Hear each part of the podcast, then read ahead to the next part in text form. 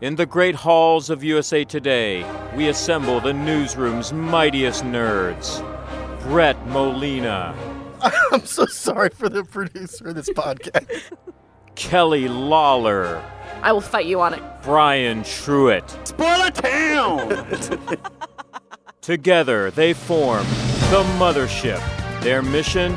To harness their collective encyclopedic knowledge of nerdiness in all its forms, to dissect every trailer, plot twist, and game released for the geekiest of fans.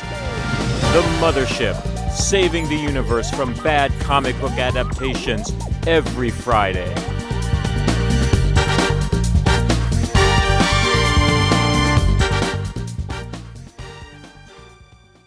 All aboard the mothership, the Geek Culture Podcast from USA Today Network. Thank you so much for joining us. Happy Friday, everyone. Let's meet the crew.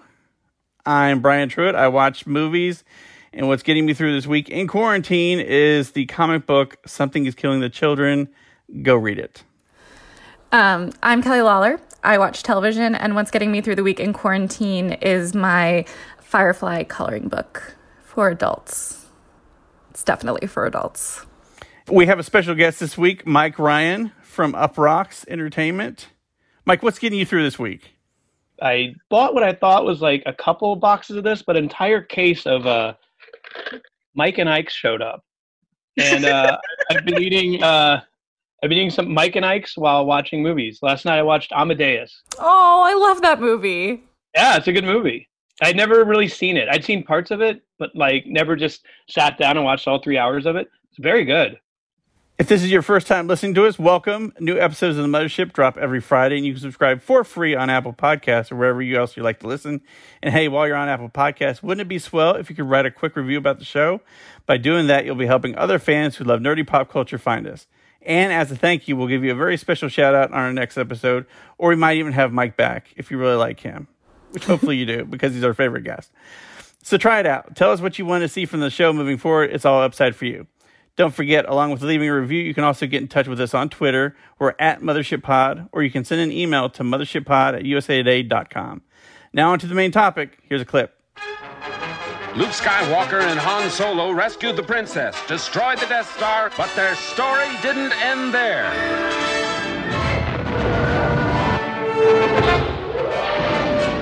Now, the creators of the biggest smash hit of all time bring you the next episode in the Star Wars saga The Empire Strikes Back.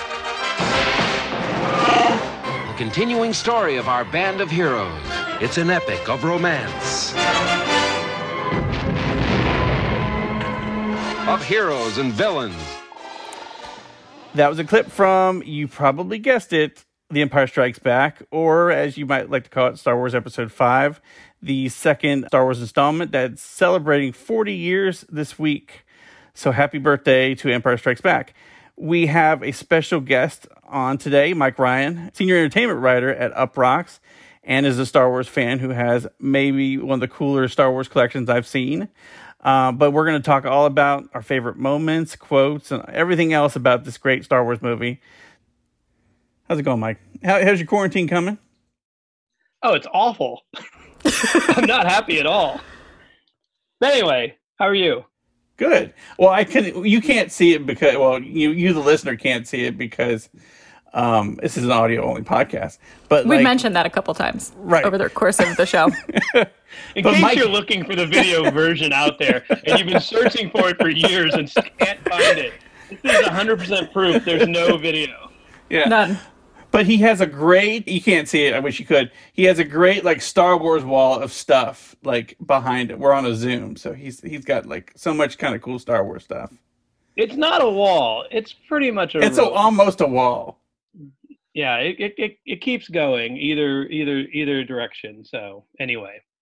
If I wasn't trapped in like this corner of my apartment with like a Zoom acceptable backdrop, although you can see a lot of seltzer, um, I could show you the two Star Wars Legos that my husband has created in quarantine that I thought would take him a long time and took him a total of four days. A stormtrooper helmet and a TIE fighter pilot helmet. The TIE fighter is my favorite because it's got the um, like the tubes like in Lego. It's fun. I I made a, a, a Dom's charger from Fast and Furious Lego. That thing was That- hard. I made I made one of those too. That thing had so many little pieces on it. a Dom's Charger. It was just like a million.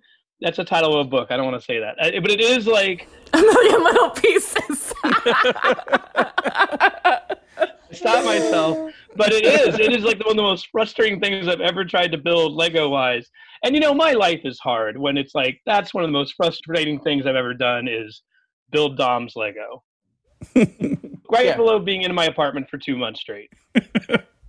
So we're here to talk about Empire Strikes Back, which is celebrating its 40, 40th anniversary this year, and it's and it's weird because like that was the first Star Wars film I saw in the theater. I didn't even see like the. I don't think I saw I saw the first one before I saw the second one in the theater, and it wasn't even like eighty when I saw. it. I think I saw it in like a re-release in eighty one or something. Uh, Mike, give us your review of Empire Strikes Back. Just your overall broad review. It's my favorite movie of all time. Why? Why is it your favorite? Um, well, you know, it's funny because I think people think I'm obsessed with Star Wars, which um, y- I get it with what you're looking at in the background, but um, I'm I'm I'm not as much as people think. I'm just really obsessed with The Empire Strikes Back. I just think it is um, it's nothing like the other movies, and there's a million reasons why. And it's not even that it's. I don't even think it's like, oh, it's darker. Everyone says that, but I, I you know, it's still a Star Wars movie. It's still hilarious. Um, it's just it's like they made a Star Wars movie and actually made a real movie one time. And you know, Last Jedi is, is up there too, as opposed as you know a real movie. But I remember I'm like you. I saw The Empire Strikes Back first. It was the first movie I ever saw in a movie theater, and uh, I had not seen Star Wars. I saw that in the '81 re-release, and uh, I don't know. It just always stuck with me. I'm just like.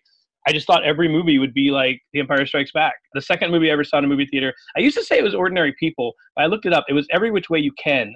The um, uh, the the sequel to Every Which Way But Loose, the Clint Eastwood movie. And then uh, the third movie I ever saw in a theater was Ordinary People, which my mom took me to like in the middle of the day, uh, just me and her. And and and for both of those, I'm like, oh, movies like The Empire Strikes Back is gonna be awesome.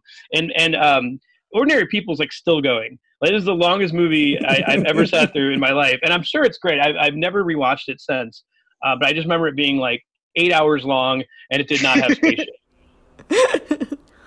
I can't remember what the first movie I saw in the theater was, but I do remember that near the end of Titanic's long run in the theaters, my parents relented and took me to see it because everyone else had. And like, I forget it, what was it, 1997? Eight? I was like, yeah, Yeah. I was like six or seven years old, and they relented. And I just remember them leaping on top of my face to cover up the nudity, to cover up my eyes so that I wouldn't see the nudity. I was far more scarred by the children who drowned, but you know, I didn't see the nudity, so it was great. I think these mov- both of those movies are good life lessons. Like Empire Strikes Back, it's like the first first movie. It's like no, no, no, the bad guys win, and you know that's been our lives lately, and it got it prepared me for now. Wow. Yeah, I've never thought about Empire that way because I've never thought about seeing it without knowing that Return of the Jedi was coming. for three years, uh, I was just like, yeah, I guess, uh, guess Darth Vader pulled it off. Uh, good for him. The first movie I saw was Flash Gordon, and then I think then I got on that. I think that started me on my Star Wars binge because I, then I started Empire and then Star Wars, and I but I like what Mike says. Not you know the bad guys do win, but it's also like it is like its own like movie, It- like regardless of everything else that happens, it's its own kind of like mini movie because like and there's so many kind of like key moments. There's the AT-ATs on Hoth, there's Yoda, there's Cloud City, there's Carbonite you know, I love you. I know there's, and you know, obviously the "I'm your father" thing. There's so many classic moments in that movie. I I'm not sure there's there's that many classic moments in any other movie. Honestly, And you know, it's just you have like trained filmmakers making it. You know, Irvin Kershner wasn't a sci-fi director, and you hire him to make this movie, and he's a character guy. He's he focuses on dialogue and characters. And you have Peter Suschitzky, who's the DP on this movie, who uh, now works works on like all the David Cronenberg movies. Like this guy is a brilliant cinematographer, and that's why it is like it. It you know the camera's constantly moving. Uh, I remember um, I interviewed Joe Johnston like eight, eight nine years ago or something like that. And um, he gave me his email, and we were emailing about The Empire Strikes Back. And I remember asking him like, you know, what, why does this movie just look so different than like even Return of the Jedi? And he said Kershner would not send Lucas a master cut, basically the or master shot. I'm sorry, the the shot, the wide shot of like everyone hanging out, so he could just edit it the way he wanted it. Uh, which which Marquand did on Return of the Jedi, because you'll notice there's a lot of wide shots of just everyone hanging out. So Lucas could kind of put it together the way he wanted. Kershner sent, here's the shot. We're chasing Han and Leia down a, down down the hallway in in in Echo Base on Hoth. Here's the shot. Here's the shot. So he just sent like his vision, not uh, these wide um, uh, master shots that Lucas could put back together any way he wanted, which is why the style just looks so different than any other Star Wars movie. It is like an auteur made a Star Wars movie. It's true, yeah, but it's interesting because like when the special editions came out, they still like monkeyed with it, and it was like it didn't need to be monkeyed with. You know, there's it's almost perfect the way it is. I wanted to know how Darth Vader got from Cloud City to his Star Destroyer. I just couldn't figure that out until the special edition. Like, how does this guy, who's got a fleet of starships, get from Cloud City to his Star Destroyer? They don't show it. And then finally, the special edition showed him saying, I need my ship to get from Cloud City to his Star Destroyer. So that is filled in you're right. It didn't need any any work done on it, but I feel like they had to do something to justify putting it back in theaters. Like, hey, Yeah. show for this couple of new scenes. Kelly, did you see the special edition first, or did you see the original theatrical first? I believe what I watched first was the original theatricals, although we'll never know because they were taped off of cable. So they also could have been abridged um, because they were on cable. They were definitely in full screen because that was the only way to watch them at home before they released the special editions in the late 90s. So I don't, it's, it, it's been so long and then there's been so much monkeying with it. And then I saw them on VHSs and then we saw them on DVDs and then they came in streaming. So I've never seen the original trilogy in a theater. Um, and I don't quite remember what I saw where and what's part of what edition because I've watched so many different formats at so many different parts of my life. But I, when I was little, I liked Return of the Jedi the best, and then I got older and I liked Empire Strikes Back the best, which I think is a very familiar narrative because you know teddy bears are really iconic and alluring for small children who are scared of Darth Vader. You know, the weird thing is, like, I think it was just because it was the first one I saw. Empire was always my favorite, but it was weird because that was not the popular view from like 1983 until maybe when the special editions came out. That started to change. Like, if if you said Empire Strikes Back's my favorite in like 1990, people gave you like a weird look, like over the first one, over Return the Jedi, and now it's like the consensus favorite. But that is something that's changed over time. That wasn't always the case. And I say that to people, and people think I'm nuts. But for a, a while, it's like, oh, it's it's too depressing. There's not any. There's not a lot of aliens in it, and and and those were like the complaints. And now it's like people who watch it, I guess more as an adult, go, oh, this is just the best filmmaking of of at least those three movies. Yeah, and I think also as I got older, I got more aware of like arcs of like trilogies, um, which is like when you're a little kid, it's like it's like the movie in front of you, and it's really hard to think about the one before and the one coming after. Um, and I remember when I was when I saw the Lord of the Rings for the first time, and I really really loved the Two Towers the best out of all of them. And then also like around the same time decided I liked Empire Strikes Back the best. I just it was when I started to be aware of how cool extended stories could be and trilogies could be, and ending without a big thing of fireworks than dancing around a fire. Well, it just and it, the whole thing, you know, because I rewatched a little bit of it. You know, I I had interviewed Mark Hamill for like for a, a thing that's that should be on life.usatoday.com right now. Um, you know, he's talked about these things for kind of like 40 years. So I mean, a lot of the stories he's talked about before, but you know, he talked about you know the the artificial snow of Hoth and like shooting in Finse and how you know kind of the you know, blizzards and stuff, and and I think that's kind of what that was the thing that I loved the most about that movie. What really kind of gripped me was like the opening, the opening, and like the just all this. It, it looked so crazy with all the snow and the you know the Wampa attack scene, and you know Luke almost buying it in like the first ten minutes, if not for like Tauntaun guts, and then from there, then move into like the AT-AT, which is still like my favorite Star Wars thing of all time. And I then, love that you call them the AT-ATs. Thank you. well, that's how. Said AT-AT. Yeah. I hate anyone who calls them AT-ATs. You know, I actually looked this up because it's obviously like uh, people who are younger, younger say AT-AT, and people who are older say AT-AT because they're never mentioned in the movie. They're just called walkers. Um, I actually tried to figure out why we called it AT-AT, and it's because of the Kenner commercials for the toy. Because the commercial would come on like, ah, the, the new Kenner AT-AT. So that's where we got AT-AT. So I have to tell you, the best Christmas I ever had as a kid, and there's like a picture of this somewhere in my mom's house where I'm coming down sleepily, and my mom had gotten me that AT-AT and put it under the tree, like put it together and everything, and put like you know like a Christmas bow on top of it, and it was like it was the greatest Christmas of like all time because like I had my AT-AT. That was very similar to my experience. I, it's pretty much the same thing. And I remember, I remember like a month later, I, I lived in this small town in Missouri, Eldon, um, and and the Eldon newspaper.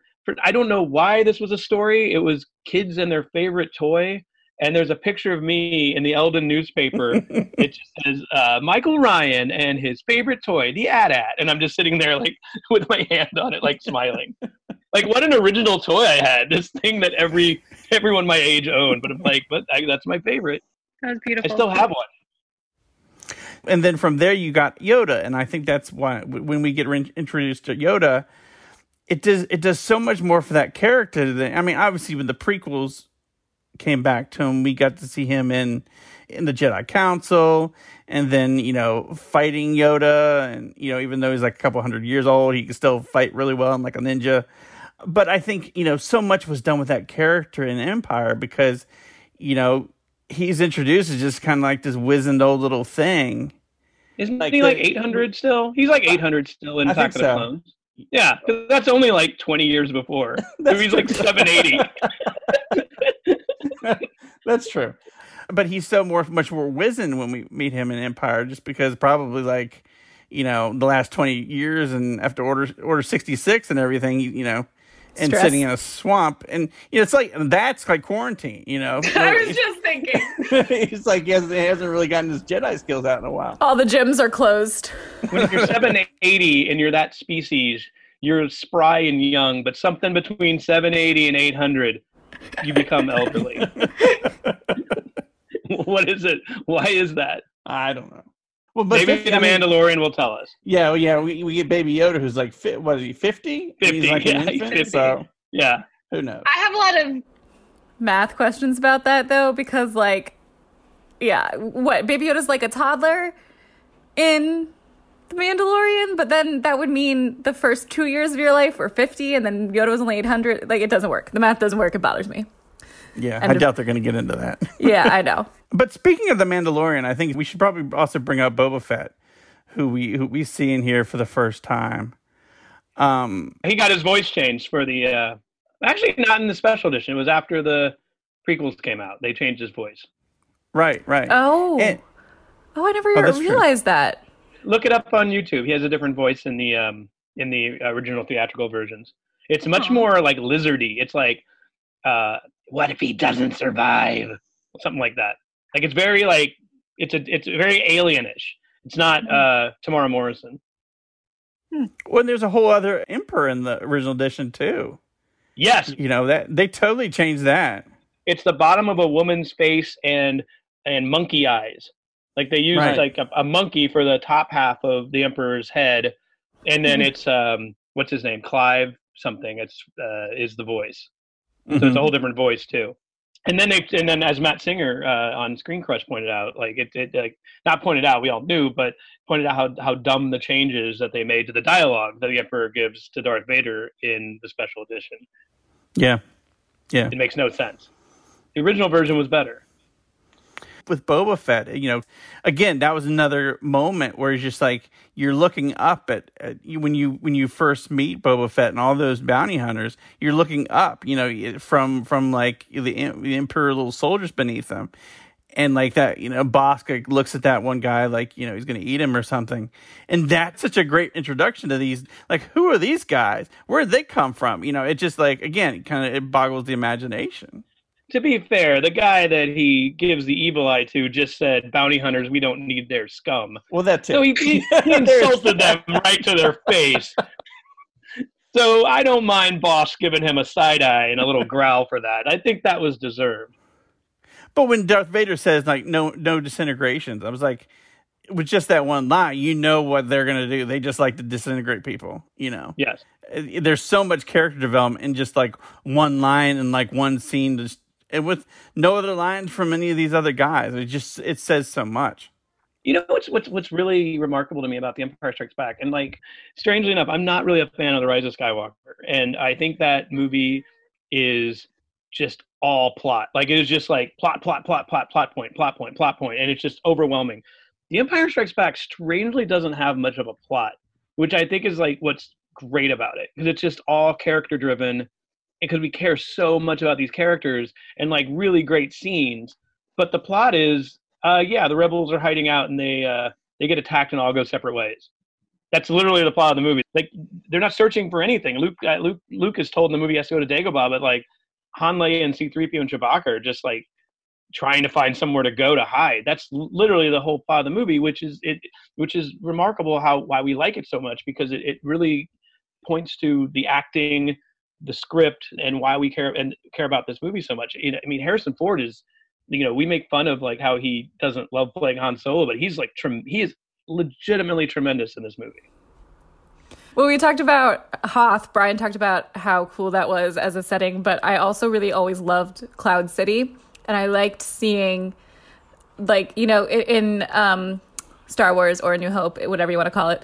Um, we hear a lot about Alderaan, and we hear about how great it's supposed to be, but we never get to see it. And we see Tatooine, and then we see space, and so it's really cool to see Cloud City and see what like s- sort of normal life is like because every your experience of the characters is so heightened. We got a princess, uh, we got rebel scum, um, and we got the empire. So I always really liked Cloud City. It also it always felt like if I wanted to live somewhere, that's where I would go. I want to. I like literally who who doesn't want to just like go live in the clouds? That sounds really fun.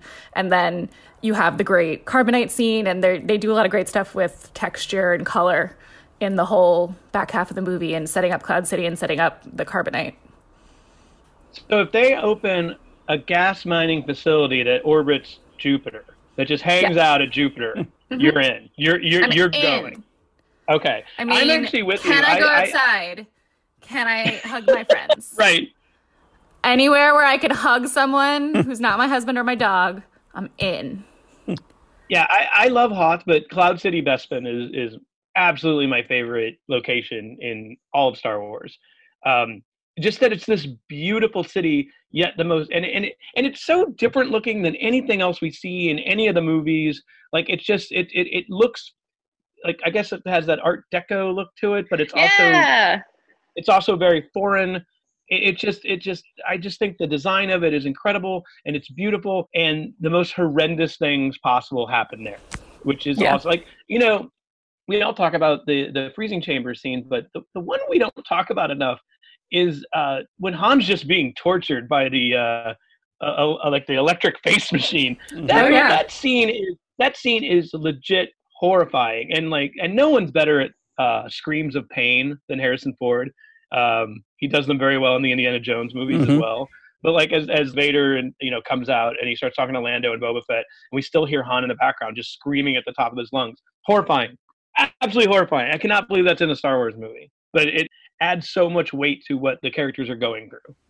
Well, and that scene, those scenes specifically, until maybe the prequels tried to, but you really saw the corruptive force of the empire because, like you said, it's kind of like this utopian Art, Deco place. You know, it's supposed to be kind of a utopia for people. You know, Lando's you know leading these people and everything, and then you know, as soon as as soon as Vader shows up, all, all everything goes to because you've got betrayal, you've got the torture, you got people in carbonite. We haven't even gotten into, you know, Vader and Luke and Luke losing his hand, getting the worst parental reveal of all time. The whole end of that thing is one big loss for him. Yeah, you know, I'm. It, it's funny you mentioned Lando. I'm very pro Lando. I don't think he betrayed them at all. Everyone because everyone looks at it from like Han Han Leia, Chewbacca, and C-3PO's point of view of like, ah, we got betrayed. You know, Lando's just trying to keep his city together and protect the people as the administrator of that city. And then these criminals show up out of the blue. Oh, hey man, we need help. Imagine right now, uh, someone wanted by the police show up at your house and just say, "I need to stay here." Is that cool? But the police had already come and said, "Hey, this guy you barely know is going to stop by your house. uh, we're, we'll we'll take care of it, but let, let him in and pretend you're friends with him, and then we'll take care of business." Like, what are you going to do? Especially if you have a family. Like, you're like, I don't want any part of this, and I think Lando did his best. And at the end, he does the right thing. To like, ah, you know, this has gone too far. Promises weren't kept. I'm I'm changing changing the course of the way this is going to go. But I have no problem with what anything Lando did. I think he was just trying to help the people of his city, which is that's his job, not to help these criminals showing up at his doorstep. He has a moral code, and he feels like a real person as opposed to some unnamed characters from unnamed movies who don't feel like real people, who make weird choices. I love Lando. I think he did the right thing. Well, Mark Hamill's talked about like in the original script in that Vader Luke duel, Vader's line was supposed to be, you know, no, Obi Wan killed your father. That was supposed to be that was that, that was that was the They said, they said that to so David Prowse didn't tell the Right. media what, what what's going on. Right, right. So that was in the original script, but that's when you know Irvin Kershner told told Mark, "Here's what's actually going to happen." You know, this is the truth of this movie. Looking back on all of cinema history at this point, is that the greatest twist of all time? Probably. Well, what's great about it is, as opposed to the new the, the sequel trilogy, which spent way too much time on who Rey's parents are and aren't supposed to be, and if she's a nobody, which I hate. You know, the whole argument is like, ah, I'm a nobody. It's like you already beat Kylo Ren in a lightsaber fight. You that's pretty much somebody. Like it doesn't matter who your parents are, and they spent so much time on this mystery of that, and then ended it in such a goofy way because and they always said like look just like the empire strikes back no no one was worried about who luke's parents were. We because in the first one it's anakin skywalker. They don't say his name to the third one but we knew who luke's dad was. He was Obi, he was ben kenobi's friend. And in the first script of empire strikes back it's still anakin skywalker and darth vader are still separate people. It wasn't until the second draft that lucas decided oh i'm going to turn darth vader this guy who was in the first movie for like 10 minutes i'm going to turn him into luke's father. And it, and it is a great twist. But the reason it's so good is no one was expecting it. No one was trying to figure this out because it wasn't presented as a mystery. It was presented as, well, this is fact. Oh, by the way, we're changing the game here. That's why it's so good. No one, no one before Empire came out was like, "Who's Luke's dad?" We already knew the answer to that, but they just changed it, and it was great. That makes sense. It does. Kelly, what do you think? Um, yeah, I think cinema wasn't like as twisty back then as it is now and like over its whole history. But inst- and when I think about what the only thing that comes close to that moment, for me at least, is the end of The Sixth Sense. And as you know, in subsequent M. Night Shyamalan movies, when he tried to recreate a big twist, it didn't work because the goal was to create a big twist instead of letting it happen. So I 100% agree with you, Mike. I guess the only mystery it, it kind of created was when Yoda talks about the other. But in reality, I think that was, you know, like there's, in reality, that was put in there. Like, I, I- believe the original idea was the other was going to be the protagonist of seven, eight, and nine.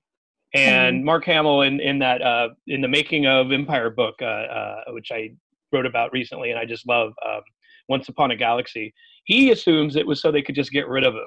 Like if they're like, this guy's too much trouble. We talked about another. Yeah, we're bringing the other in. Like he thought it was just a way for like Lucasfilm to create an insurance policy on Mark Hamill. So I don't think it was put in there to like get people talking as much as it was just to like give them options. So before we wrap up, what is everybody's favorite Empire moment? Kelly, you go. Um, for me, it's I love you, I know, because that's become a thing with me and my husband. So I like that the movie is romantic, which we didn't even get a chance to talk about, but it is. It's the most romantic Star Wars film. Yeah. Mike? Um, in general, I love everything between Han and Leia when they're on the Falcon, especially all the stuff when they're in the uh, the the asteroid uh, hiding. I, I just think like the dialogue just just controls everything in, in those scenes, and it's so good, and they're such good actors. Uh, but I, I I will go off the beaten path to say my my favorite just one scene is when C3PO runs into the other protocol droid and it's like, oh, a familiar face. And then the, the protocol droid says, Ichuta. How rude. Oh, I love that scene. It makes me laugh every time. That's it. Just Ichuta. The underrated droid of, of the Star Wars saga. I mean, I think that's the that's the great thing about this movie is like the whole movie is just like one great moment in Star Wars history. It's just like everything about it is so great. So, um, happy 40th birthday, Empire Strikes Back. Thanks, Mike, for coming on again and being our favorite Star Wars guest of all time. Oh yeah, well, I'm sure I'm sure there's gonna be some other anniversary we'll talk about soon enough. Maybe the Mandalorian anniversary. It'll be a year soon. Yeah. Before we know it, it really will be. Yeah. yeah. All right, Mike. Appreciate you coming on. Awesome. Thanks for having me. Okay, listeners, your turn. Are you going to stream Empire Strikes Back just for old time's sake? What's your favorite Star Wars movie? Let's talk about it on Twitter. You can find us at Mothership Pod, but you can also tweet us individually. I'm at Brian Truitt, and Kelly is at KLawls, K L A W L S. And don't forget, you can email us too. We're at mothershippod at usatoday.com. But we're going to wrap up things here. Thank you so much for listening. Special thanks to our pilot slash producers of the Mothership this week, Shannon Green and Natalie Boyd. If you like the podcast and don't want to miss an episode moving forward, you can subscribe for free on Apple Podcasts. And while you're there, how about leaving us a rating or review? It helps other people find the podcast. But if Apple Podcasts is your jam, you can also find us on Spotify, Stitcher, pretty much everywhere you can listen to podcasts. Until next week, nerds out, and may the force be with you.